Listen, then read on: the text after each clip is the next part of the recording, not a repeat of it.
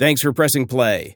If you love the serendipitous magic that can only occur in a real conversation, you're in the right place. This is Christopher Lochhead, Follow Your Different, the real dialogue oddcast for business leaders, entrepreneurs, and category designers with a different mind. We are very glad you're here with us today. We all encounter radical challenges, and we face big choices about how we approach life in the most challenging moments. And we learn to survive and maybe even thrive. This is one of the most inspiring episodes we've ever done. Today, we're joined by combat veteran, retired U.S. Army Staff Sergeant Travis Mills, a man whose life story reads like an epic novel filled with twists, turns, and a hefty dose of heroism. You see, Travis lost all four limbs in combat, and what he did next is a blueprint for designing a legendary life. Travis has become the embodiment of resilience, proving that it's not what happens to you, but how you respond that truly defines you. You know, we have a big spot in our hearts for veterans around here, and we love seeing entrepreneur vets thrive. Travis is a serial entrepreneur, the driving force behind the Travis Mills Foundation, and the author of Bounce Back, a playbook for facing life's toughest challenges with grace and gusto. Make sure you listen all the way to the end. You don't want to miss any of Travis's unrelenting spirit, wisdom, and humor. He's really funny. Embark on a voyage with the Category Pirates newsletter, one of the most read paid business newsletters on Substack, where the art of category design is the compass, guiding you through the unexplored realms of market innovation. Dive into the depths of creating and dominating new markets, learning from the captains of category design themselves. Hoist your sails and chart a course to undiscovered success. Subscribe today and master the seas of opportunity. It's like the Harvard Business Review, but for pirates. Go to categorypirates.com and sign up today. Now, hey ho, let's go.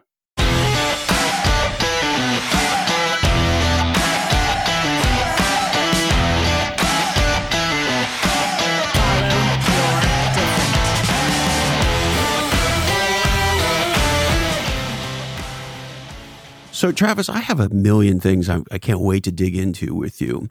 Uh, and I'm curious, is there somewhere special that you would like to start? No, I mean wherever you want. You know, um, people wonder where I'm from. I'm from Michigan. I grew up, born and raised in in uh, the thumb area of Michigan, and then other people, you know, wonder, you know, uh, like what it was like when I joined the military. So there's any time period you want. I'm open book uh, twice over. yeah, twice over. Congratulations on both. Okay, well, maybe start here. What was it that made you, as a younger man, want to serve our country? Well, I, you know, I feel like this is maybe a little more serious because I always joke around and um, had a girlfriend, moved home from college playing football to like be more, more near her. And then she had a boyfriend I didn't know about. So I joined the military. But, uh, but the truth is, I actually just, I didn't enjoy college. My whole life, everybody was like, you got to go to college. You got to go to college, right? And college kind of, it became like this, the standard. Like you have to go to college. It's kind of like the norm. And I went for a semester and I didn't care for it. And I passed my classes or whatever. Then I went back to my mom and dad's uh, two and a half hours away and I went to college, you know, for a, half a semester. And when I was at the college, kind of trying to figure my life out at 18, I was like, this isn't for me right now. And uh, they had recruiters that would come to the college and set up tables. And I started talking to the Army recruiter. And you know, was pretty interested in the idea of serving my country always. But my dad was in the army, and um, I went down to the recruiting station uh, like the next day, and I talked to the Marines, the Air Force. Uh, I didn't talk to the Coast Guard or the Navy, but I talked to the Marines, Air Force, and the Marine and the Army, and I narrowed it down. And I went with the Army, you know, and um, I think within two weeks of that, I was I was off to basic training. And what was it about the Army that attracted you, uh, other than maybe your dad?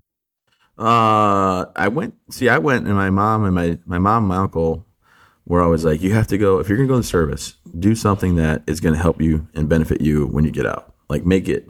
My uncle Brian was in the army like ten years, and he's like, "Make the military work for you." He said, "As much as you work for them, they can work for you." And um, my dad was a mechanic. My uncle Brian was a, a truck driver, and and I went in there and they showed me an airborne infantry video, and I was like, "Oh, that, yeah, no, that looks awesome." And uh, I was going to be a lineman or an electrician, is what I thought was. And I went in there and showed me that. I was like, hmm, yeah, yeah, I'll take that. So twenty four thousand dollars signing bonus, and uh, within two weeks, I was I was in basic training.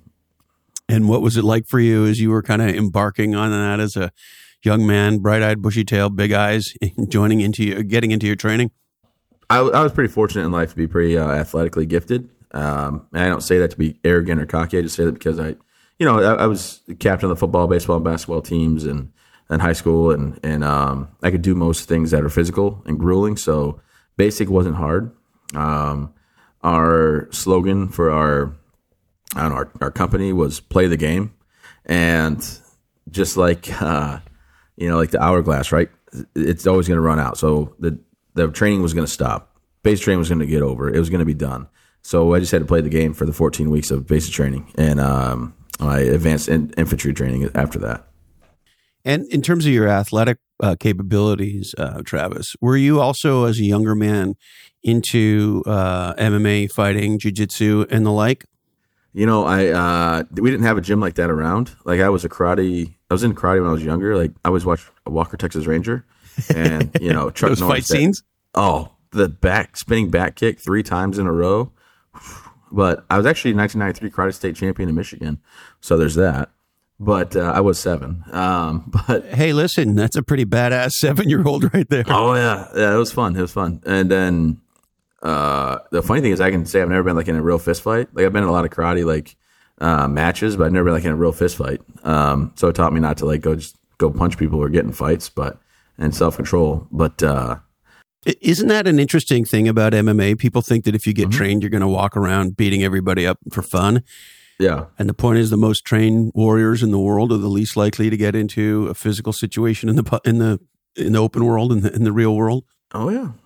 Mm-hmm and you know, I um I didn't do much of the MMA stuff. I love MMA; it's my favorite sport to watch.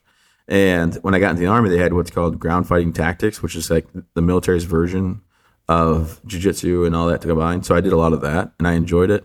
And uh, I had this one platoon sergeant who would run his mouth all the time, but he never wanted to go against me. And um, he had a lieutenant that was like big jujitsu guy and MMA guy from West Point. And uh, this was my third um, deployment over there, like right before it, like this guy, Lieutenant March, um, we were about the same age, and this platoon sergeant kept running his mouth. So I was like, all right, we'll send him out here. And then before it, we'd be just going right at it in the middle of the team room. But I beat him every time. So felt pretty good about it. of course you did. Now, I got to tell you, uh, I, I love your Instagram feed. Thanks. And, and, and I'd be curious what it's like for the guys that you train uh, jujitsu with. But you know, watching you on the mat tap out these guys who, in some cases, are bigger than you. And of course, all of them have, let's just call it physical advantages that you no longer have. And you tap these fucking guys out. And I'm like, is this all staged? This can't be staged because the guys you're rolling with are pretty tough looking guys. Well, I mean, like when Jocko Willink was in a video, he's just showing me moves and things I can do. Like, there's no way I'm really going to beat Jocko. Um, but no, I went get some some like white belts, and the thing is, what they don't understand is they've been in like jujitsu like six months, eight months, right? It's new to them. I trained in the military ground fighting tactics like three times a week, you know, for six plus years. So it's not like a new concept to me. What what uh, they're trying to do or I'm trying to do. And then when we started rolling around, um, one of the guys got really mad that I beat him. Like he just he couldn't get past the thought of it. And I'm like, look, I got nothing to lock in. You're not going to get an armbar on my little arm, you know, and I'm not sure if, you know, I'm going to ever get a leg lock. I mean, I have no arms and legs. So it, it's, it's really hard to, to, to get me in a certain thing unless it's like a, a rear naked choke. And, um, so it's not, it's not as much staged, but I think, I think a lot of it's like learning because you're taught to do a certain thing, right? You grab this if they come and do this. So when people try to grab my wrist and it's not there, then they're like, oh no, what do I do next? You know? And how do uh, I get this I fucking think, guy in an armbar? yeah, I think that's my advantage. Is like, I'm pretty stout. You know, I'm what you call huscular because I can still pop my pecs, but boy, am I fat. And I'm working on that tomorrow. You know, I'm gonna be uh, I'm on the manana diet usually. Yeah, I'm a little. Uh, I'm huscular myself, and I'm a little more on the husk and a little light on the musk side right now myself. No, I you know, and I'm on. uh I was on the cover of Men's Health magazine. Um, uh, October and November of this year of 23, and Like So amazing to see. So fucking amazing to see. Congratulations. Well, pe- people are like, oh my gosh, because they're like top 35 strongest men in the last 35 years or whatever. And I made the cover, which is nice. Um, and people look at me and they're like, "You- you're not that tough. And I'm like, it's mental toughness. I'm, I'm good at mental toughness. So that's that's why I got on the cover there. But no, was can really anybody cool. describe you as not being that tough as compared to Well, what? like men's health is like all your 12 pack, 14 pack, you know, ripped up, all this. And I'm not that guy. Yeah, but you and I both know it's one thing to be a male supermodel. It's a whole other thing to be tough. Oh yeah, hundred percent, hundred percent. And you know, I, I I appreciate that they put me on the cover and they were able to you know promote my foundation and all the stuff that we do there. Um, so that was cool. I mean, it's cool. It's it's it's truly an honor, and I don't try to get too big headed about it, but sometimes I do let people know. I'm like, oh, have you seen this before? And I just pull the you know I, I usually keep it in my back pocket, uh, picture folded up of the cover. I'm like, did you see this? Anybody? And I'm curious, just just sort of because I know how guys can be sometimes. Has anybody tried to sort of f with you at all? You know, since you've come back, thinking they might be able to take advantage of you because of your situation. Has that happened at all in some bar somewhere or some weird situation? No, because I, I think um, I've had a few times where we've, we've had to get like, I was like, look, you, know, we can have a real conversation. We can do this. I have no problem, you know, and I just like reason with them. I'm like, but the second that you do something to me and I have no arms, no legs, and you're the aggressor, like everybody in here is to, like, they're to take care of it. So I just want you to know, like, it's not to go well. So we can just, we can just calm it down. We can call it a day and go about our separate ways. But I can usually de-escalate any situation. You know, I mean, uh, the the funny thing is like, so I own a few businesses, and uh, the Travis Mills Foundation is doing very well. We have 35 employees. I have a restaurant, uh, the White Duck Brew Pub. It's got 60 employees. I have a marina. Um, that's in the summertime. It's got about 35, 40 employees. Um, in the wintertime, not that much. And I'm like the nice guy, right? I'm always smiling, always happy, and that's who I really am. But sometimes people forget that my job was literally to, you know, seek out and destroy the enemy. Like I've I've had to shoot people, I've had to blow them up with grenades, I've had to pick my buddies up off the battlefield in body bags, and there's a side of me that I wouldn't say I'm scared of, because I'm not scared of losing my temper or control. I've never yelled at my wife in anger, to be honest with you. I've never yelled at my wife and said something derogatory towards her. I don't think it solves anything. Um, but I will say that people sometimes take my kindness as a weakness, and then they have to find out, like first, you know, firsthand, like, oh, oh, okay, so Travis does have another side of him, where it's like more direct and more serious. Now, I'll never belittle somebody. Like, hey, come here, moron. I'm like, hey, let's have a conversation about what you're doing wrong and how you're going to fix it. And then um, what I tell everybody is we all work together. And the truth is, we all do work together, and everybody's trying to accomplish the same goal and be successful. But the day they find out they work for me is usually the last day they work for me because they did something where I had to step in and say, like, well, that wasn't very professional. That was a terrible decision you just made. And now we're going to make corrective, um, you know, like corrective uh, measures. And most, you know, I'd say eight out of 10 times. Sometimes I can forgive people or I can understand where they're coming from. But eight out of 10 times, if you got me to that limit, it's done. And it's no hard feelings. Hey, good luck on your way. Thanks for your time and, and hope you, hope you do well wherever you go. But I, I think that's, that about the most taken advantage of. I think that's, that's kind of where it comes in, where people see my jovial, joking around, smiling side and they forget the whole side where I was like a leader of combat soldiers and like, and all you know, and then I'm not like a I'm not a dummy. Just because I hit a bomb I didn't see, I'm not a dummy. I mean, I got early retirement. How smart am I? You know what I mean? Now, of course, I'd lo- I want to go back to um, that day and the incident that uh, created the the physical situation you're in now. But before we go there, uh, one of the other reasons I wanted to talk to you is you're an incredible entrepreneur, and I love entrepreneurs of all shapes and sizes. And a dear friend of mine, um, I wonder if you know him, Iron Mike Steadman, by any chance? That name ring a bell? He was in the Marines. I don't know. I, I feel like I I feel like I have met that that guy, but I'm not. It's not ringing a where I would have met him at. I'd love to introduce the two of you. Actually, it'd be I think you'd be good friends, and there might be some cool things you could do together. And one of his, he's an entrepreneur, combat marine, and um, his mission now is to really twofold: one, help inner city kids via boxing. He's got a charity, a non boxing gym where he teaches kids uh, all the great things that that fighting teaches kids. And in addition, he's got a marketing agency and he helps um, uh, typically veteran entrepreneurs build their businesses. And he wrote a book called BVE, Black Veteran Entrepreneur. And he and I have spent a lot of time talking about the transition from the military to entrepreneurship. And so I'm curious what you think about that transition um, for yourself and then maybe uh, for others as well. Well, I think that um, it's a matter of how many layers you want to peel back. Uh, I feel like we live in a nation that wants you to go get a job and work for somebody and not go out on your own to try new things. And that kind of bothers me. So I encourage people to like, if they have a dream to go after it. My best friend, um, for three years, he was going to there's a kayaking canoe rental place that was going to come up for sale. And I had to, like, for three years, I just hounded him. I was like, dude, just do it. Like, you'll never, ever be upset when you bet on yourself. And he did this past year. He did. And it's gone really, really well for him. And I couldn't be more happy and proud of, you know, what he's done. Um, and then I think about my injuries and I'm like, you know what? My plan was 20 years in the military. I was going to be a high school teacher and football coach, and I was going to have a side hustle of a lawn care business with some of the juniors and seniors and I was going to try to get the screen printing contract for the school so I could like screen print like the the shirts. So I always had like a little entrepreneurial side to me. I feel like, but I I do believe that with my injuries, it's helped me realize that you really only get one chance at life, and you might as well do what you want um, and try new things and not be afraid. And the fact that people fail every day um, is a motivator, but it's also a safety blanket, right? That's a, or a safety net because it's like, well, if they if they failed, they can still get back up and still keep going. So, I mean, I went in and started flipping houses. Right, the market wasn't saturated. I flipped eight like eight houses, did fairly well. Uh, and then my buddy and I just bought a marina. When I say I bought a marina, I mean the bank owns it.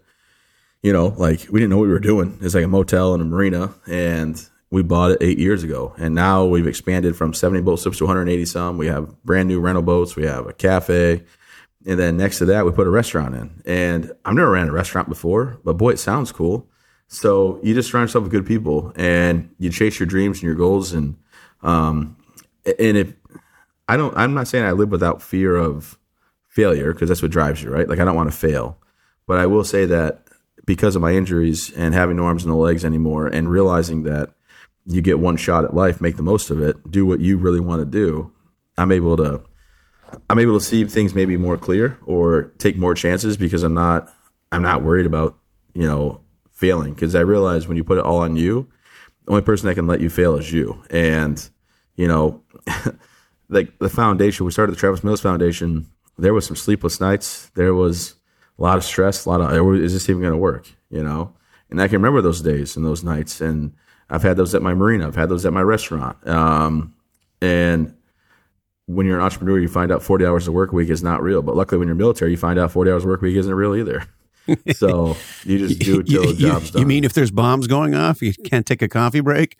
Well, I tried to put my 15 minute break in. I was like, well, no, no, no, it's time for my 15 minute break. But, uh, but yeah, so, so I don't know. It, it uh, yeah, yeah. I guess, I guess that's that's like the real the real fun thing is like in the nation we live in, um, I wish people took more chances on themselves. Not to say go bankrupt or like go in the hole or like put yourself where you're in any risk or danger where you're going to ruin your family's lives or anything like that. But but to bet on yourself is you know it's pretty key key and crucial for entrepreneurs. So I'm curious. I, I hear from a lot of folks in your position in terms of the fact that they're um, uh, maybe they're coming out of college and they have debt they're married, maybe they've had a child or two, and they have a dream to be an entrepreneur. But the fact that they either have a family or are starting a family gives them trepidation about it. They feel like, oh, well, you know, if I got a good job, a good steady job, I wouldn't be quote unquote worried. And that taking on the quote unquote risk of being an entrepreneur is not something I want to quote unquote put my family through. You seem, at least based on everything I've been able to consume of yours, to be a very committed husband, a very committed father, um, and yet this is the path that you chose. So I'm I'm curious how you think about those things, Travis. Well, my wife always says, "Don't you do that," and then I just find a way to get it done in either way. But I think having good support group is is crucial. Like my business manager is my father-in-law, and we're very close.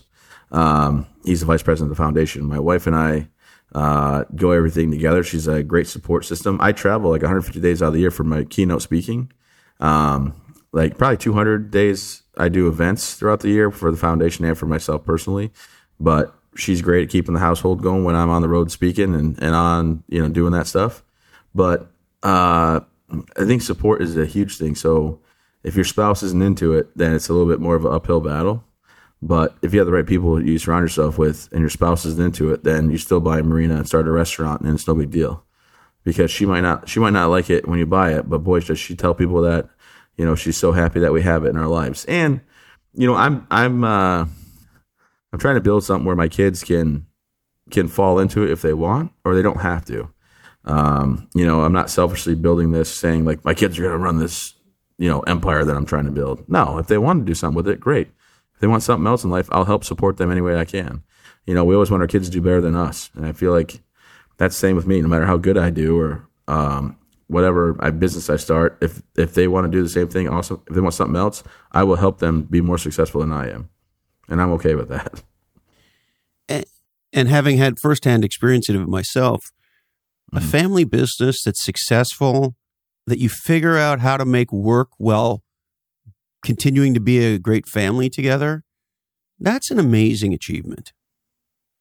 Oh yeah, I mean it's a little bit slow right now for the restaurant business this time of year up in Maine, and uh, we went in the one night and it was a slow night. But then I look over and there's my business partner Bill, who owns a restaurant with me, um, and he- he's got a group of twelve people in there. And then Kelsey and I are in there, a group of eight people, and then my other business partner Zach's in there with his mom and his uh, his mom and and her partner, uh, you know, her, her boyfriend and his daughter, and then his wife actually is at a girls' night in the other room with with his two sister in laws, and then uh, and then my buddy Andy, who's the other owner. There's four of us. He's in there, and he's got a table of of six people. So it, it's cool because we all were like, well, it's kind of slow, so we'll go spend some money down there, make sure our staff is taken care of. Um, We got to eat anyway, so we might as gotta well eat, there. gotta eat, you know. But but yeah, I I, I think um, I've been fortunate with uh, living through my injuries. I understand how bad my injuries are. I know we haven't talked about it too much, but my injuries, um, luckily, they don't def- define me anymore. And that was my big thing, right? My kids, I don't want them to feel different or like they had a less um, exciting childhood because of who I am and have my arms and legs gone. So we do a lot. I'm very well known in the community, and when people describe me, a lot of times it's you know Travis Mills, the guy that um, has the foundation, or then it's like you know Chloe and Dax's dad, uh, the marina or the restaurant, yeah, like the guy with no arms, no legs. Like it takes them four to five times of trying to describe and say the guy with no arms, no legs, and I think that's been a real. I, I think that's been a you know uh, a key to my success. Right, I get people to look past my injuries and to see me for who I am, and we live in a nation where I can do whatever I want um, with the right drive and motivation and and the right mentors. Right, I got solid mentors that I bounced almost every idea off from. And the thing is, when they say that's not going to work, that's when I double down on it because I want to prove them wrong. Um, like I'm a Michigan fan because my dad's a Michigan State fan. Just because, I mean, I have nothing. I had no loyalty to anybody growing up. My dad's a state fan. I was like, okay, well, I'll show you. so I, I love it. So Travis, maybe maybe let's go there. Can you bring me back to maybe the day before your accident or inc- what what do you prefer to call that fateful day? uh, just I don't know. Day I got hurt. I day you hit got hurt. Okay, so maybe take me Yeah. to 24 hours before that moment you got hurt. I mean, we would go on patrols. So I was over in Afghanistan, my third tour, uh, tour of duty uh, with my guys. I was a squad leader. We'd go on patrols and um, just go do a bunch of you know things to help the villagers out around us, build wells uh, or dig wells, build schools. You know, humanitarian, that do some first aid for the people that were you know maybe hurt and they don't have the right um, medical supplies that we have. Um, and it's funny because I remember I, I could really jump high and I could I could do some pretty cool spinning back kick things. And H- How tall were you when you uh, b- before your accident? uh, I was six three and a half, but I was like six four in boots, but um, Yeah, what would you have weighed back then? two fifty. Yeah. So you're a pretty serious looking soldier when you show up to say hi to a civilian, aren't you? Oh yeah, yeah. I mean, I was I was a big guy, um, but I remember like I ran up a, a, a barrier. I jumped off from it, did a sweet roundhouse kick or something like that to to a water bottle. I landed funny and twisted my ankle. And I, you know, I was told not to go on the patrol that next day. I was like, "Nah, you, your foot's messed up." But I went on every patrol. Me, the platoon sergeant, and the platoon leader went on every single patrol. Um, and everything was normal. And then um, we were supposed to have that day off from patrols. Actually, like it was supposed to be like a down day, just like redo your your gear, clean your rifle, you know, all the stuff. And we got a phone call from the village elder uh, that morning about like needing help with something in the village. And we strapped our gear on and we are like, yeah. And this was an, let's do it. an Afghani person, not an American person. Yeah, yeah. It was like the what we maybe consider the the mayor, right? They got they call him the village elder, and he asked us for some help, and we went down uh, to the village. The one of them around us, and we were on patrol. Um, and we always had a guy in front of us with a minesweeper. So yeah, it was it was a crazy time because they were because of rules and engagement. Um, the president of Afghanistan, President Karzai, told uh, our administration at the time um, that the fact that we could go around at nighttime uh, scared his people. We should be we shouldn't do that no more. And our administration was like, okay, we'll stop patrolling at nighttime. And it was kind of, and again, not bitter, but um, it was the rules of engagement. Like we couldn't shoot the guys that were putting bombs in the ground at nighttime. We could see them, we could watch them, um, but we couldn't go out and get them. And we couldn't do anything because we were told we couldn't go out there. And we How hard is that to watch them doing that and do nothing when everything you've been trained to do is to do something? Yeah, I mean it's pretty rough, you know, and um, they knew it, so they know that they like they're not the Taliban or the enemy are not dumb people, right? They might not have the sophisticated equipment that we have, but they're not dumb. So they knew our rules of engagement. Like we would get in a firefight, and if we had helicopters come on station, as soon as they threw the rifle, their AK forty seven on the ground, and the helicopter came up to him, if it was not in his hands, he was no longer a combatant. So he, you could see the the AK forty seven right next to him, but the helicopter could not engage.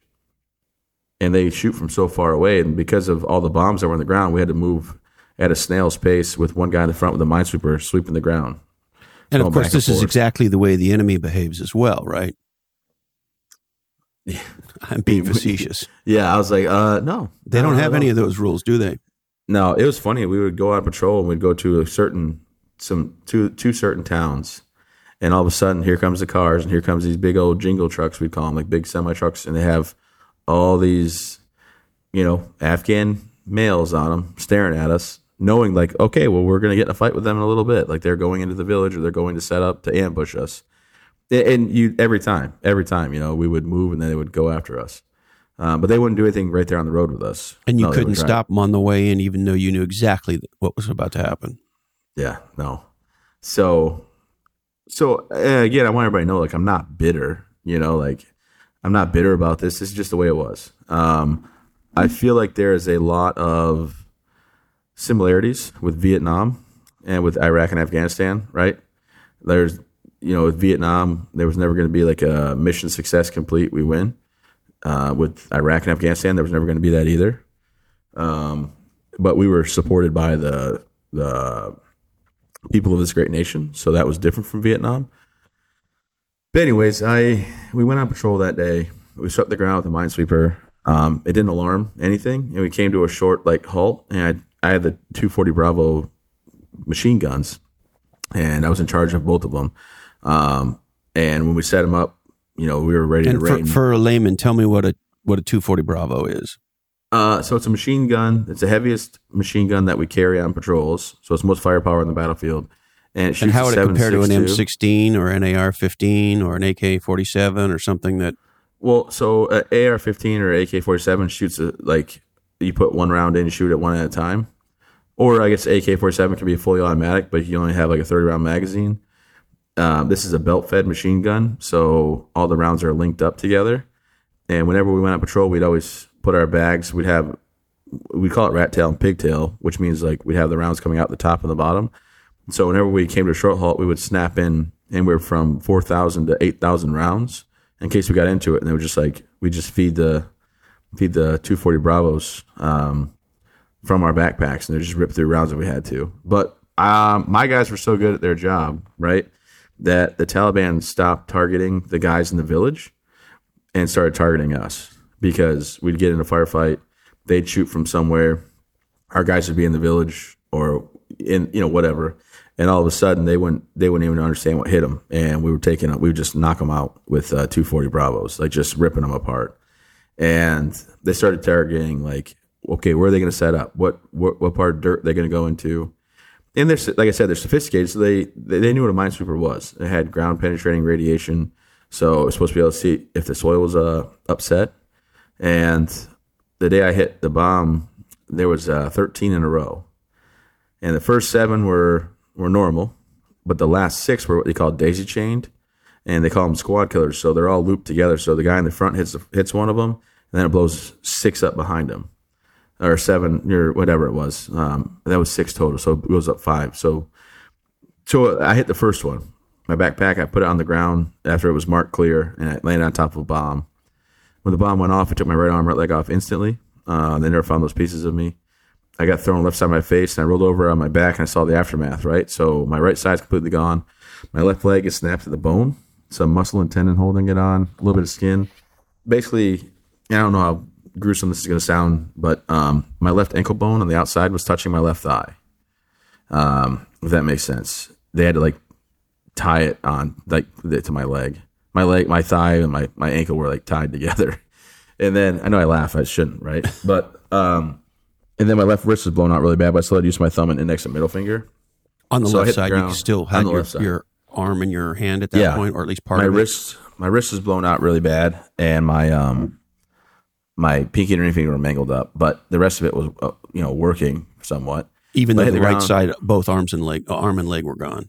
yeah yeah and then i actually because i was a bigger guy my side plates were in a lot of guys didn't wear the side plates not because they were too cool but just because of the fit it would make my the plate carrier more like like a hula hoop and they'd have to like deal with it swinging around but since i was a I mean, I bench pressed a lot. I was I was a big dude. Uh, the side plate helped me actually and keep everything snug. So I had the side plate and a golf ball size of shrapnel almost went through the whole entire um, SAPI plate they call it, and it would have cut if if I would have my side, it would have cut me in half. But uh, luckily, I had my side plate in, so it caught it. But when I hit Those, the ground, those, so my- those side plates saved your life in that sense. yeah, oh yeah, yeah, definitely. And then, um, so when I saw the aftermath of what happened, my medic was right on me within seconds, and I told him, I said, "Dan, you're not going to save me. Like, go save my guys." And I need everybody to know, like, it was not suicidal. That was So not. I me hate, I hate to interrupt you. Travis, but you thought you were going to die. Yeah. Well, You, I- f- why did you think that? Maybe a stupid question, but what was in your No, no, no. mind? Uh, I've seen guys die for a lot less injury. So I thought, no way am I going to survive this. Um, so it'll be over quick. I knew that. It'd be over quick. And I just told my medic, don't worry about it. You're not going to save me. But he ignored me, put tourniquets on So- all my limbs. Again, I hate to interrupt you, but it's No, so supposed to. critical. In that sorts of situation, you're in complete shock. Yes. Uh, yeah, I, I guess so. Like, here's the thing. So, Are you in any pain at the time that you're aware of? no, no pain. That's what Adrenaline was, like, has taken over, or what? What Yep. in those Yeah. moments where you're telling your medic to leave you alone to die to go take care of the other guys? How do you have the presence of mind to think with that level of clarity, Travis? I love movies. Um, and in my head, I saw the movie Saving Private Ryan over and over again with the medic getting shot in the stomach. And when the medic gets shot in the stomach in the movie, it's a liver shot, so he's he realizes he's going to die. And as soon as he realizes he's going to die, he begs for his mom. He cries out for uh, his mom. He cries out to live, and and begs for his life, and ultimately dies. And you see, I told myself, no matter what happens to me, uh, I'm not going to be that guy. And that was every deployment, right? Every deployment, I said, whatever happens, I'm not going to be that guy. What guy did you want to be? Well, I mean, I just my last memories from my guys, I didn't want them to have. Okay, so let me back up. So I was a pretty big guy, right? Uh, I never showed fear. I exuded confidence. I was the first one in a firefight, last one off the battlefield. Like we got in a firefight one the first day in country, and I was I was fairly I was fairly young to be promoted, but then I was put in the senior squad leader spot, which is unheard of for the, the I had the least amount of time in grade, right? Least of time in service, least of time with E six. Um, but I had two guys that were like, I don't know, four or five years in more than me that had, you know, been E6s for like five, five, six years. And I was like their boss. And some of the guys didn't get it. Like some of the guys in my unit, like they couldn't understand why because they didn't know me that well. And uh, my first sergeant knew who I was. He was on my deployment before. He knew who I was. And I was a little bit, I don't want to say animal, but like, you know, I was a little bit not reckless, but like I, I exuded confidence. And the first firefight we got into, we got mixed up really good with the Taliban that day. Um, they were shooting mortars and RPGs at us, and we had some guys down at Dry Riverbed, and we were on one side of this Dry Riverbed shoreline shooting over, and this, the unit was in the middle. Our, our first, uh, first and second squad and our PL and stuff, they were caught in the middle of everything. And when we opened up, like everybody took a knee and got down in the prone position, and I was the only one that didn't. Right, I was walking back and forth, controlling the rates of fire for my guns. I was yelling at another guy that was messing up, shooting. Uh, he had a machine gun, but a smaller caliber. He was he wasn't doing it right, so I kicked him and I yelled at him because he had been to combat before. He knew better. And then my first sergeant was like, "Oh my gosh, third, you know, third squad." He didn't say, "Oh my gosh," but he's like, "Third squad, go get one of our uh, squad leaders that went down." Right. So you want to take a whole eight guys off a firing line. And I was like, "No, no, first sergeant, I got it." I said, "I got it." So I threw him my M4. Actually, was just going to hold me up. So I threw him my rifle. Right. And I ran down to this dry riverbed and I ran halfway across where he was pinned down. I put him on my back and I ran him out. And then everybody else got out of there. Um, and after I set him down behind the building, I went to drink some water. My first sergeant started yelling for me again. And I was like, oh, here we go. So I ran back. I had to get my rifle, right? Uh, rounds were ripping over me. I got my rifle. Me and the forward observer, he had called in the Kiowa, like the helicopters. Um, I popped the, the, the smoke for us to exfil to leave. And um, the Kiowas came on station and we got back and these two guys that had been deployed in a different unit. One one guy I did yell at, like, "Do your job." I think I might have said some other words, but you know, I said, "You know what you're doing. Do your job. Stop acting like you're a newbie." And right in the middle of a firefight, and uh, we got back and we had to get ammo, like refill our ammo. And, and I was like, "Okay, I'm gonna get some ammo. Who's gonna come with me?" Um, and these two guys like jumped up, like, "Yep, yeah, we'll come, we'll come." And they they said, "Look, Sergeant Mills, we got to be honest with you. Like, we didn't know how you were." promoted to staff sergeant because you're always nice, you're happy, you're laughing, you're having a good time. You're not like any other staff sergeant we've ever met. And then when you're the squad leader for the weapon squad, which is a senior one, you're the youngest. It's crazy. And they said, but after today, like we get it. And then they both said, we'll follow you to hell and back. And that meant the world to me, right? Like I, I wasn't out there to win win any awards or do it for the glory. I was there to like be there for my guys. But but again, when I got blown up, I didn't want my guys' last I like thoughts of me to be me yelling for my mom, begging not to die. Because um, what if I did die, right? What if the last memories I had of me were me yelling out not to die and, and begging for my life when they consider me one of the toughest, you know, SOBs around? Not that I was in, not like a mean toughness. Like I was never like, Not a mean guy, but, but in, in, the, I guess I'm really trying to, I don't know why I'm watching my words here. I'm just trying to say it the right way. I was tough when it came to fighting the enemy. I was tough when it came to getting the mission done. I was tough to, you know, never show any weakness and never show any fear. So if I was begging for my life, screaming out in pain, and that's the last memory they had of me, that probably would have affected them for their whole entire lives. And to me, it was more important to just stay calm, cool, and collected. Matter of fact, I reached up to my trucker mic and I rated my lieutenant with my left hand that was still like left over. And I said, Hey, six, this is four. I, I got guys injured. I need your medic with mine. And he sent Doc Voice over. Doc Voice worked on the other two guys. Then he worked on me and my platoon sergeant and uh, my medic, the first medic, Dan. They put tourniquets on all four of my limbs within 30 seconds. And then they got me a sternum IV, which sucked. That's the only part that hurt. They took this big 18 gauge needle and they just wrecked it right down in my sternum because that's the only place they could get entropy. Wow. Yeah. And then they put me on a helicopter. And on the helicopter, they had this like protective goop they put in my eyes. So it looked like I was looking through beer goggles. Um, and one of my guys was yelling out in pain. And uh, I, I, couldn't pick my head up. I was strapped down, but I got my arm out of the strap, my left arm, because I kept me out. The flight medic said, "Hey, hey," and then I said, "Hey," and I said some other choice words, and I took my arm out and swung it over my head and told him to take his helmet off. And he took his helmet off. and Said, "Hey, give my, I'm sorry I yelled at you, but give my guys water and tell them they're gonna be okay." Um, and one guy was every right to be yelling. He was in a lot of pain. He actually felt his injuries. And, and even um, at that um, point on the helicopter, you didn't feel your injuries yet. No, no. And then, um, why, why do you think that was, Travis? It's adrenaline. Just adrenaline. They, yeah, they say it was shock, but I mean, and maybe it was. I've never been in shock before. That I, you know, besides for maybe that, but but I was so focused on everybody else and everything around me and keep my head straight. Um, when I landed, I actually got pushed into surgery, and then I started feeling the pain on the table, and they tried to they were starting to medically sedate me, and I kept trying to sit up, and the nurse kept pushing me down, and finally I yelled at her, I said, "Hey, quit touching me, please! Like I'm fine, like leave me alone. I gotta get back to my guys, and uh, my feet, I'm just gonna get back underneath me, and we're gonna go back about our our job." And the nurse said, Sergeant Mills, I don't know how you're still awake right now, but you need to go to sleep. And then she knocked me out. And then she was knocking, like the fluids were knocking me out, I looked at her and I said, My little girl, am I ever going to see her? Because my daughter Chloe was only six months old. And I thought, well, shit, now I'm losing control of the situation. I'm losing consciousness and I'm no longer in control. And that freaked me out. But then I was out, you know? And then um, nine doctors and seven nurses actually worked on me for 14 hours straight. Um, to keep me alive. Gave me blood from their veins because the blood ran out of the blood bank that day, which is incredible. Had people rush to the doors of the hospital with A positive blood and universal blood to give it to me, right? To keep me alive. And, some people on your medical team that were working on you Mhm. had to give blood in those moments for you. Yep. Yep. And I got to meet the medical team actually, all of them. They flew into an event at my foundation here in Maine. And uh, I got to meet them, but, but kind of a, this is an offshoot story, but kind of fun story. One of the nurses that worked on me, Judy Newber, that's her name. Um, she, she worked on me and she was in her head like, why don't we let this man die with dignity? What's he got left? Like I was a triple amputee, you know, but I mean, and- and she wasn't like saying she wanted me to die, but just like, what do I have left to offer?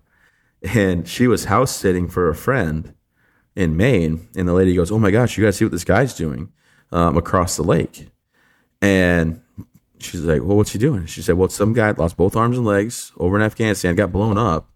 And Judy's like, "Who's that?" Like, I got to see this. And uh, turns out she worked on me, and she uh, she And spoke. you to didn't know she was right there in Maine with you. No, well, she lived in like uh, Virginia or Tennessee at the time. She was Oh, I house see. sitting. I see. Now I saw her today. She now she she works uh, at the hospital up here. She lives up here and right down the road from the marina. She volunteers. I mean, uh, from the foundation, she volunteers. She was in the office today.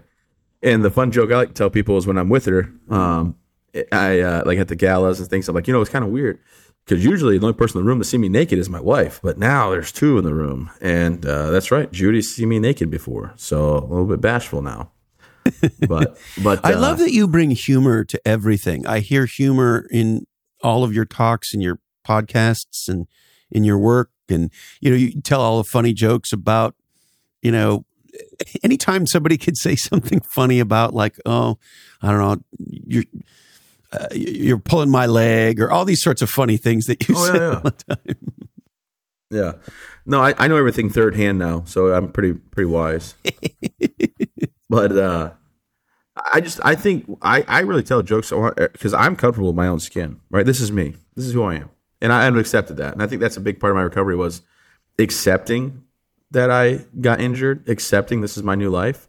Because I know we haven't covered you know the new book Bounce Back yet, but the most important chapter in there to me, not the most important. They're all all twelve principles are good, but the one that I love the most is is stop asking why, because I think you can drive yourself crazy asking why something happened. Why is this-? Why me? And I had to quit asking why this happened to me, and I had to accept that this is who I am. This is my life now. This is I'm not going to regrow my arms and legs. I'm not going to, you know, magically have hands again. So if I stop asking why did this happen and look, because remember, and the thing is, it's not that I'm giving up on the like the question why. I un- well, I am, but I guess it's that I understand there's no answer that's ever going to be like, oh, that makes sense. That makes me feel so much better about myself, you know. Um, so I don't ask why this happened, and I want people to look past my injuries and see me. So humor is a great way to do that. And I found that when you make people feel comfortable around you, um, because they don't know what to say. We're, we're raised in a society where like you see someone like me and a kid's like, "What happened to his arm?" and the parents are like, "Shh, no, no." You know, we're supposed to be afraid to say something, not because like I'm some kind of weird monster, but because like everybody thinks you're gonna offend somebody, you're gonna hurt their feelings, and I'm the first to correct, like, "Hey, no, no, I, I'll tell you what happened. I mean, I didn't eat my vegetables, so hope you eat your vegetables for your mom and dad." but uh, but I use humor because it helps. What I'm just curious, Yeah. Travis, when in an airport or on the street or something, if that kind of an interaction occurs, what's the reaction of the child and what's the reaction of the parents? I just they get a laugh out of it. You know, I tell kids I work with Iron Man, so I go from like this crazy robot to someone works with Iron Man. my hand does a 360, right? So like I show that first. I'm like, check this out, and uh, you got a bionic hand. yeah, and it comes out like, oh, cool, I want one of those. I'm like, well, hold what you got for now. Um, but but no, I, I like again, I, I use humor because it helps everybody feel comfortable. Um, because not everybody has the same attitude as I I do, right? Not everybody gets injured is like going to recover the way I recovered and have the same demeanor that I have. So I use it so that people can feel comfortable around me, and it, it works really well. And I don't, and it's not like I think people are bad or they're mean or they're weird to like feel awkward around me. I think it's just that's human nature. So if I can make them comfortable, that's what I do. And obviously, you've now written two books, and I know what it's like to be an author and to write.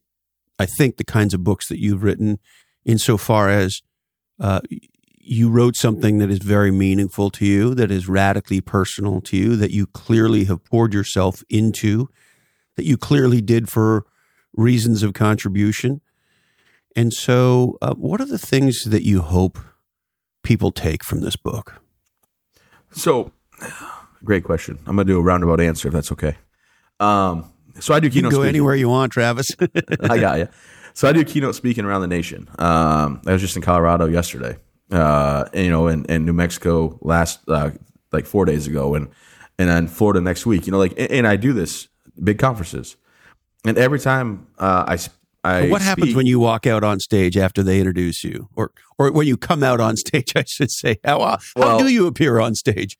First thing I tell people is, "Oh my gosh, I'm so nervous to be here, standing in front of you now. These bright lights on me. I just hope I don't bomb this, you know, because because last time." Um, and that's how I started off. I, don't bomb this because of last time, Yeah, you know how last time went. But uh, so I tell, and everybody laughs at. Well, I'm sure they're shocked a little bit. Oh yeah, yeah. Matter of fact, my walkout music, I'm thinking about changing it. Right now, it's "Warrior" by Atreyu. It's like I am a warrior, but I'm thinking about changing it to uh, just a loop of "I'm half the man I used to be," and I think I'm going to do that actually. But uh, and that's I know it sounds like a joke because I'm telling it to you right now, but I think I'm going to change my music to just be on the loop of "I'm half the man I used to be" over and over and over. Um, but but the reason I wrote this book, Bounce Back, is because people would come up to me after I get done speaking. They still do. And they would tell me, like, oh, I'm going through this, but that's nothing compared to what you're going through. And I have to remind people that their biggest problem is their biggest problem. And they're not necessarily unique to what they're going through. Like other people are going through it. And some people seem like they're so lost and they're so hopeless, or they think that nobody's going to understand what they're going through. So I wrote Bounce Back to contradict those thoughts, right? To go ahead and showcase other people's stories a widower, cancer survivor, divorce, house fire, um, sexual abuse, uh, drug overdose, or drug addiction, and showcase these people that I highlight their stories, where they were at, how they went to the very bottom, and how they were able to bounce back and get out of that. And then because people always wonder, like, hey, Travis, how do you do it? Like, how'd you get better and have this mindset? And I'm just like, I had to. They're like, yeah, but like, what, like, but, but how? And like, I'm not a doctor. I am actually. I got three doctorates. Uh, they're honorary. I count them. I get three alma maters. So Uh, if I refer to you as a, yeah. a doctor, I have to say it three times, right? Doctor, doctor, doctor, Travis. that you know, it's kind of you know what, your your choice. You're supposed to, but I'm not going to hold you to it. so if I but, just say uh, Doctor Travis, if I only say it once, is that's okay? You'll forgive me. Uh, I mean, it's a little bit just Doctor, doctor, doctor. Yes, yeah, but uh, but the thing is, like, I'm not, I'm no psychologist, no therapist. I, I, I understand what I went through, and I understand like I just had to get better, right? I was like, I was right there with two choices: get better or don't. I chose to get better. And sometimes people don't really like that answer, and I understand why they don't like that answer. So what I did was my collaborative author Kathy Huck, who's a genius, just a great research author. She went and helped find uh, medical studies, research, you know, studies and, and theories. And we use those towards the end of the chapter. Like, you know, this person says your mind does this. This person says you feel this way at this time. And it's all about understanding how your mind can break things down and what thoughts you can have and how to progress in life, no matter what you're going through. And, you know, sometimes I feel bad because people will downplay what they're going through and they're like, "Oh, well, I just have this going on." And it's like that's real. Like that's a real thing you're you're going through. Like my thing getting blown up and 19 months recovery at Walter Reed, learning how to like feed myself with a prosthetic arm and dress myself again, and you know get prosthetic legs to walk and drive. Like that's all real. But that was my life. You know, that's what I went through, and I'm not trying to put myself on a pedestal. You know, our like I said, and I know I repeat myself, but like our biggest problem is our biggest problem, and it, it is just as serious to you if you you have terrible anxiety or you have financial troubles that's holding you back or you know harming you know your livelihood and your family's livelihood. That's just as serious as having no arms, no legs. And I think not that I mean, I had a lady tell me she had a bad hair day, but I guess it's not that bad considering what I went through. Like that's Every day's a you know, bad hair day for me. Yeah, no, hey, you're doing great. I got Bosley. It's coming in a little thicker than I'm going to do it again. But uh, but I, I think that's that was my main drive. Was I want people to realize they're not unique with what they're going through.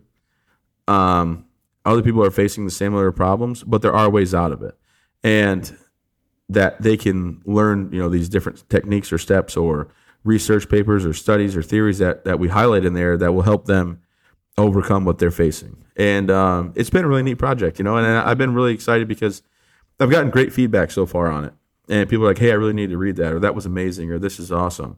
And um, you know, it's funny. My first book, like I was talking about, uh, I have two books out. My first book, uh, "Tough as They Come," the uh, the two medics on the helicopter, they wrote my wife a letter after I yelled at them to like give my guys water. They wrote my wife a whole letter about like, I can't believe this guy in his state of injury and, and where he was at, like yelling at us take care of his guys. And, and it's a full page. We actually put it, we published it in the book. It's pretty cool. They let they let us publish it. But uh, I was just given the chance to live through injuries, and I have a wonderful wife, um, 15 years of marriage. We have two kids. Uh, my son Dax is six years old. He's named after the medics Daniel and Alexander. Um, and Hold on, hold on, And- slow down for a second. Your son's named after those two medics, Daniel and Alexander. That's why you Yeah, so- Dax. So DAX came out of mashing their names up. So they made it possible for me to live through my injuries. And my wife said that I already have the Travis Mills Foundation and Travis Mills uh, group, that I can't name something else after myself because it's a little too conceited. So uh, instead of having Travis Field and Mills Jr., we have Dax Field and Mills. Um, and That's awesome. and my daughter, she's uh, she's probably the biggest reason I am who I am today. You know, she, to like she was alive when you had your six six months old. We learned how to months. walk together. yeah.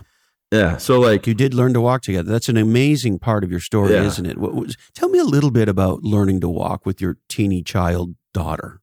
Well, like I had to rebuild all my strength because I was so weak at one point I couldn't roll right or left or sit up by myself. My stomach muscles were all messed up, and my core muscles were, you know, that's my stomach muscles. They were, they were bad. Hip flexors were messed up, and I had to rebuild all that. But then once I got on my, poop was a hard thing, or dealing with the aftermath of it. I had stitches like in my butt. I got a huge dent in my right butt cheek. But I have stitches like it hurt to go to the bathroom, and then I had to have people help me. Like that was the most embarrassing part of my life, Right. and um, And you're not a man who at that point is used to asking for much help, no, particularly help No. doing basic things. Yeah. Yeah, no, not at all. Um, not at all. Like most humbling and embarrassing thing ever is to have to ask for help for that stuff. Um, but but then I got my prosthetic arm at five weeks and I never had to ask for help again for that stuff. Yeah, but as I got my short legs, right, I was getting more proficient on them. I had these little legs that I could walk around on, and it was safe. You know, I wouldn't if it wasn't safe, I would have never done it. But I could hold Chloe's hand, and Chloe would walk around with me, and I'd walk around with her, and we go all over the the gym. You know, On when your first started walking. prosthetic legs, your smaller legs. Yeah, yeah, my smaller legs. Yeah, So you weren't too much taller than her. I mean, you were, but you were. Yeah, yeah. Not I mean, you- now she's got me beat. She's like not on my prosthetic legs I wear now, but like when I take my legs off, my even my son's taller when he stands up. You know, um, but I do I do admit to people, you know, if if Chloe wasn't born or wasn't alive, like wasn't in the picture, would I be the same person? Probably not. You know, probably not. I, I had a very close friend just passed away in childbirth. Um, she and the baby didn't make it. And her husband is a close friend as well like they're family friends of ours. And his i believe he's going to be okay. You know never the same but be okay because his daughter is three. Their daughter they have together is three and she is you know she's she's going to get him through this. And uh it's a lot to put on a little kid i understand that but you know i don't know how he would react if if emma wasn't here if his daughter wasn't here so um i think kids you know kids are are amazing like I also think my uh, my wife doesn't give me any chance to have excuses. She doesn't really take no crap from me. Um, you know, I run to the grocery store if she needs something. I this morning, like she, we went, we went to a comedy show last night, and went a little hard, but she was feeling pretty rough, Cat, and she like, had a couple of cocktails last night. Uh, couple. yeah, they went through a couple Doctor, Doctor. Doctor Mills. Yeah, yeah. And uh, we got in like late, like 1.30 in the morning. Had to get up early, and she called me up. She wanted breakfast. She's like, "When you drop Chloe off before you go to the foundation, I'm gonna need a sandwich, please." And I'm like, "Okay." So you know, I had no problem. I'd go get her a sandwich from the Bagel Mania bagel shop down the road and bring it back to her. And you know, she doesn't give me a chance to have excuses, and and we get the chance to live life to the fullest because we were given the opportunity. And And just And I- for my yeah. edification, uh, Travis, when you go to get uh, when you drop off your daughter and you go to pick Mm-hmm. up a bagel for your spouse, um, what's that like? You have four prosthetics, yes. no, only, I I don't wear a right arm. So my Oh, you my you right don't arm- ever wear a right arm. Sometimes, like if I go kayaking or like action sports, I'll wear it. Okay. uh, for protection and for functionality. But it, it- my arm's so short that the prosthetic doesn't fit that great and it falls off and it's very rigid. So it's not really a benefit to have it on. So what's your I- normal I- setup on a normal day like today when you're Uh, going to get a bagel for your wife? Two legs that are called X3s. They're like uh, the they're very high tech legs. They have four distinct functions. They're little computers. They help me with my weight shift. They make me. I'm like five foot eleven, six foot on them. I used to be like I said six three, but I'm like five eleven now. And then they're Bluetooth, so I lock them in with my little remote on my phone, so I can drive like everybody else. But uh, and if I were to see you walking from a little bit of a distance, you know, just like you would no- notice somebody walking down the street in front of you, maybe turning a corner, would I? What would I notice about your gait, or would I notice anything? Oh yeah, you definitely notice. I I walk. I mean, yeah, yeah. I think I walk smooth. It feels smooth to me. But when I watch video, I'm like, oh wow, yeah, that's a little bit. So I would notice you're not walking like a a, a normal able able bodied person. I also wear shorts, so you can see my legs. You're Yeah. showing that shit off. You got to show some leg to get what you need, uh, you know. But uh, and I have a prosthetic on my left arm that because my arm's at the wrist, so I got a prosthetic on my left arm that I uh, pinched, you know, the tripod on my steering wheel, grabbed my wallet out. So yeah, no, I, I called No up. No problem driving whatsoever. No, no, except for I drive too fast because I get away with it. Because uh, What happens when the know, cops pull you over? I for just tell 'em my foot. I saw my foot got stuck. I apologize. My foot got stuck. I couldn't feel it. But in in truth, like I have a blacked out Yukon with, uh, I have a blacked out Yukon that has like an American flag grill, so like everybody knows it's me. So the cops kind of you know, no, I, I follow the rules. Um, I love it. I, I feel like I'm more. Not that anyone's ever made me feel this way, right? But like if say I got in a car accident and it was my fault, I'm more likely to get my license taken away. So I'm like very cautious uh, when I drive. I make sure I do everything right, not because anybody's out to get me, but you could make an argument. Even though I'm licensed, like I had to take a driver's license test uh, when I got all my adaptions put in, and everything's up. Like everything is legal the way it should be. I feel like if I ever did something where I, I mean, they would they would look at taking my life my license away. Um, you know, just because all the adaptions and all that stuff. Maybe they wouldn't. Maybe I'm wrong. Maybe I'm just overthinking it. But uh, but you yeah, try to went- be a good driver, is what you're saying. Wow, I like to race, but yeah. So I uh, I'll be honest with you. I got home one day and I was on the phone. I wasn't paying attention. I put my, my car in park. I thought I put it in drive. And I walked inside and my father in law called me up. He's my neighbor. He goes, "Are you okay?" I'm like, "Yeah." Like ten minutes after I got home, he goes, "Well, your Yukon's in the woods, dude." And I'm like, "What?" And I left it in drive, and I live on a hill. It rolled down a hill. It smacked my shed, and it went almost. It went kind of in, the- not really, a little bit into the woods. So, um, like today, right? Uh, I I got that work done to fix it. So I dropped my daughter at school. I went to the dealership, picked my Yukon up. My father-in-law dropped me off, and then I, I called Bagel Mania. I ordered the sandwich. I walked in. They all said good morning to me. They know who I am. Uh, picked up six uh, six sourdough bagels and a my my wife's uh, sausage egg and cheese bagel sandwich. I took it home and I changed my shorts. I didn't like shorts I was wearing, so I changed my shorts out, and then I went to the, my foundation for a check presentation. Yeah, and I had to take my father-in-law to pick up his his truck. We had some work done, so I had to take him to pick his truck up. And then I like like right now when I when I say my say la vise, I got to go pick my daughter up from or take my daughter to basketball practice. I don't. My wife doesn't give me any any. Here's the thing. So um, I don't have a lot of excuses that I can give that that my wife or anybody's going to buy. You know, I need help with my legs on every day. I'm not going to sit here and pretend like I don't. I- need help putting my arm on the right way. I need help buttoning my pants. Um, but after that, after those five minutes, I'm pretty independent. I still need help with some things, but I don't give myself the excuse. You know, I, I get the and are you ever live. in a wheelchair for any reason? Oh yeah, at You home. Oh yeah, yeah. I get home, take my legs off, take my hand, take my hand off. I got a hook that's way more functioning. Uh, it has way more function. I mean, but it's a hook. Can't wear it in public. Know? Why not? That sounds like it might be kind of cool. Is it freak people out? Nah, nah. I would just wear the I wear the hand. It works. Yeah, but see, if but you I put have an a- eye yeah. patch on and you had the hook and shit, I mean, Well, yeah, that's true. That's true. But uh, but no, I I'm fortunate where I have the um, like like my wheelchair at home, you know, and yeah. yeah, I do I do all that stuff. So And when you travel, let me have that. how do you travel? I got little short legs I wear in the hotels. Uh, so we just go. Luckily, I'm a member of uh, all the club, uh, you know, the American uh, Admirals Club and the Delta Sky Miles Club. So I travel a lot. Just Yeah, and you're normally miles. and you wear your normal uh, longer legs when you travel, like you would out in the world. Oh, my father-in-law is a DD on our trips. He's a designated drinker because uh, he knows I'm going to drive home. I drive to the airport about an hour.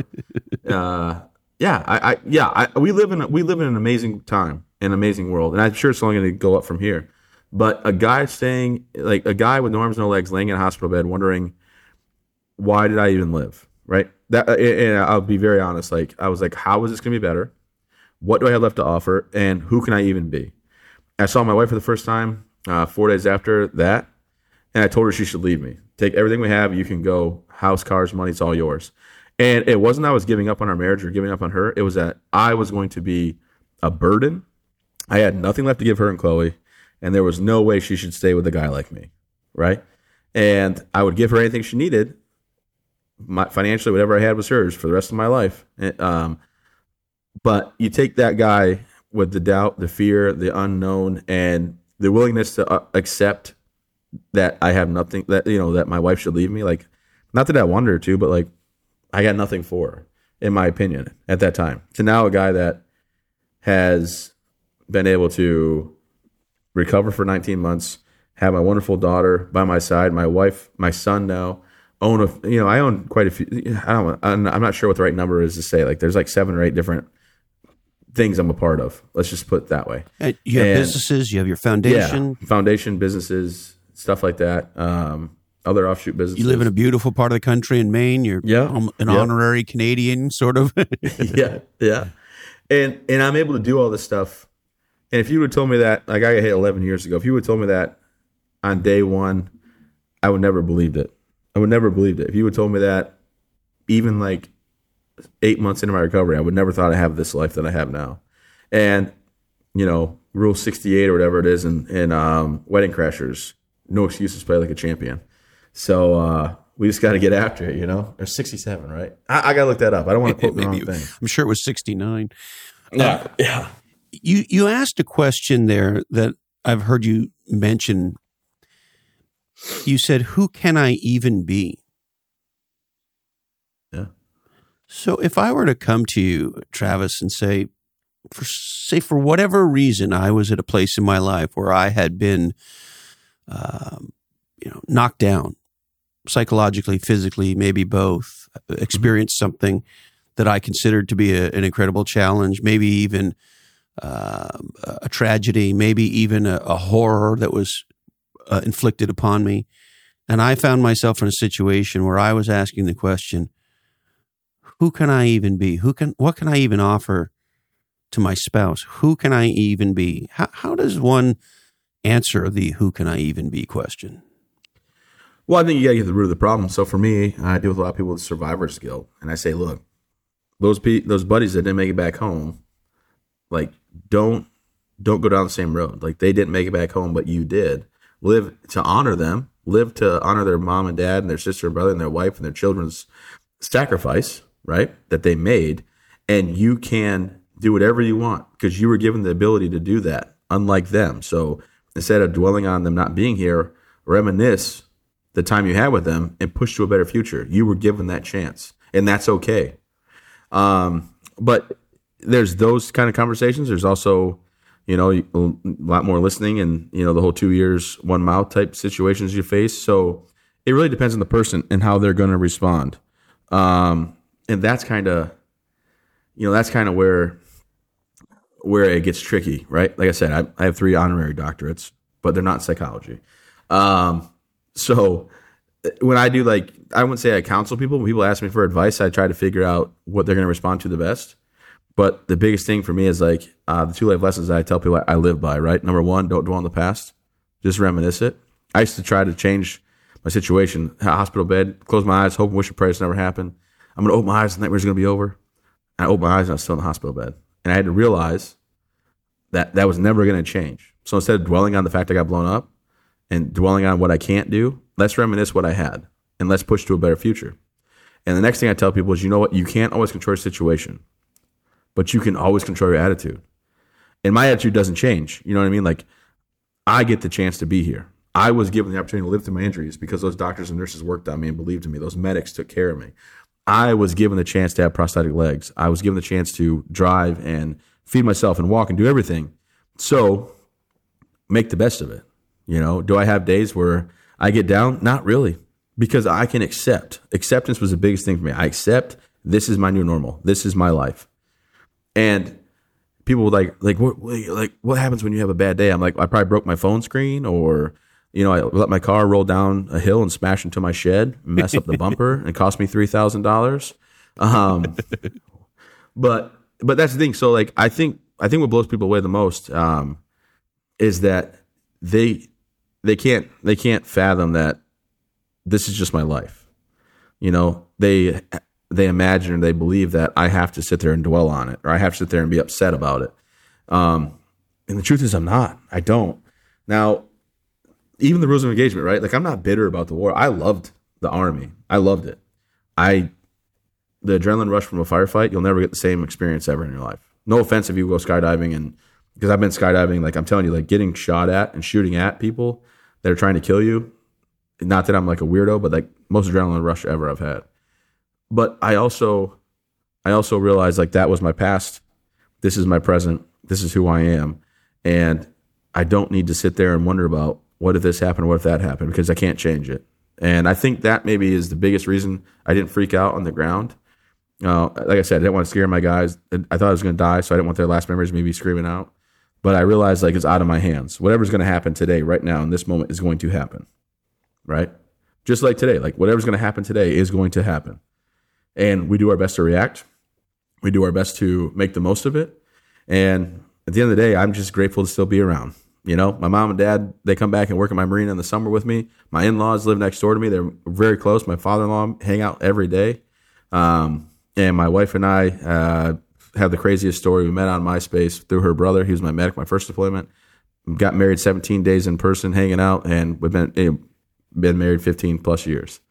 And uh, I got two amazing children. So I count my blessings, not my, you know, not what I don't have.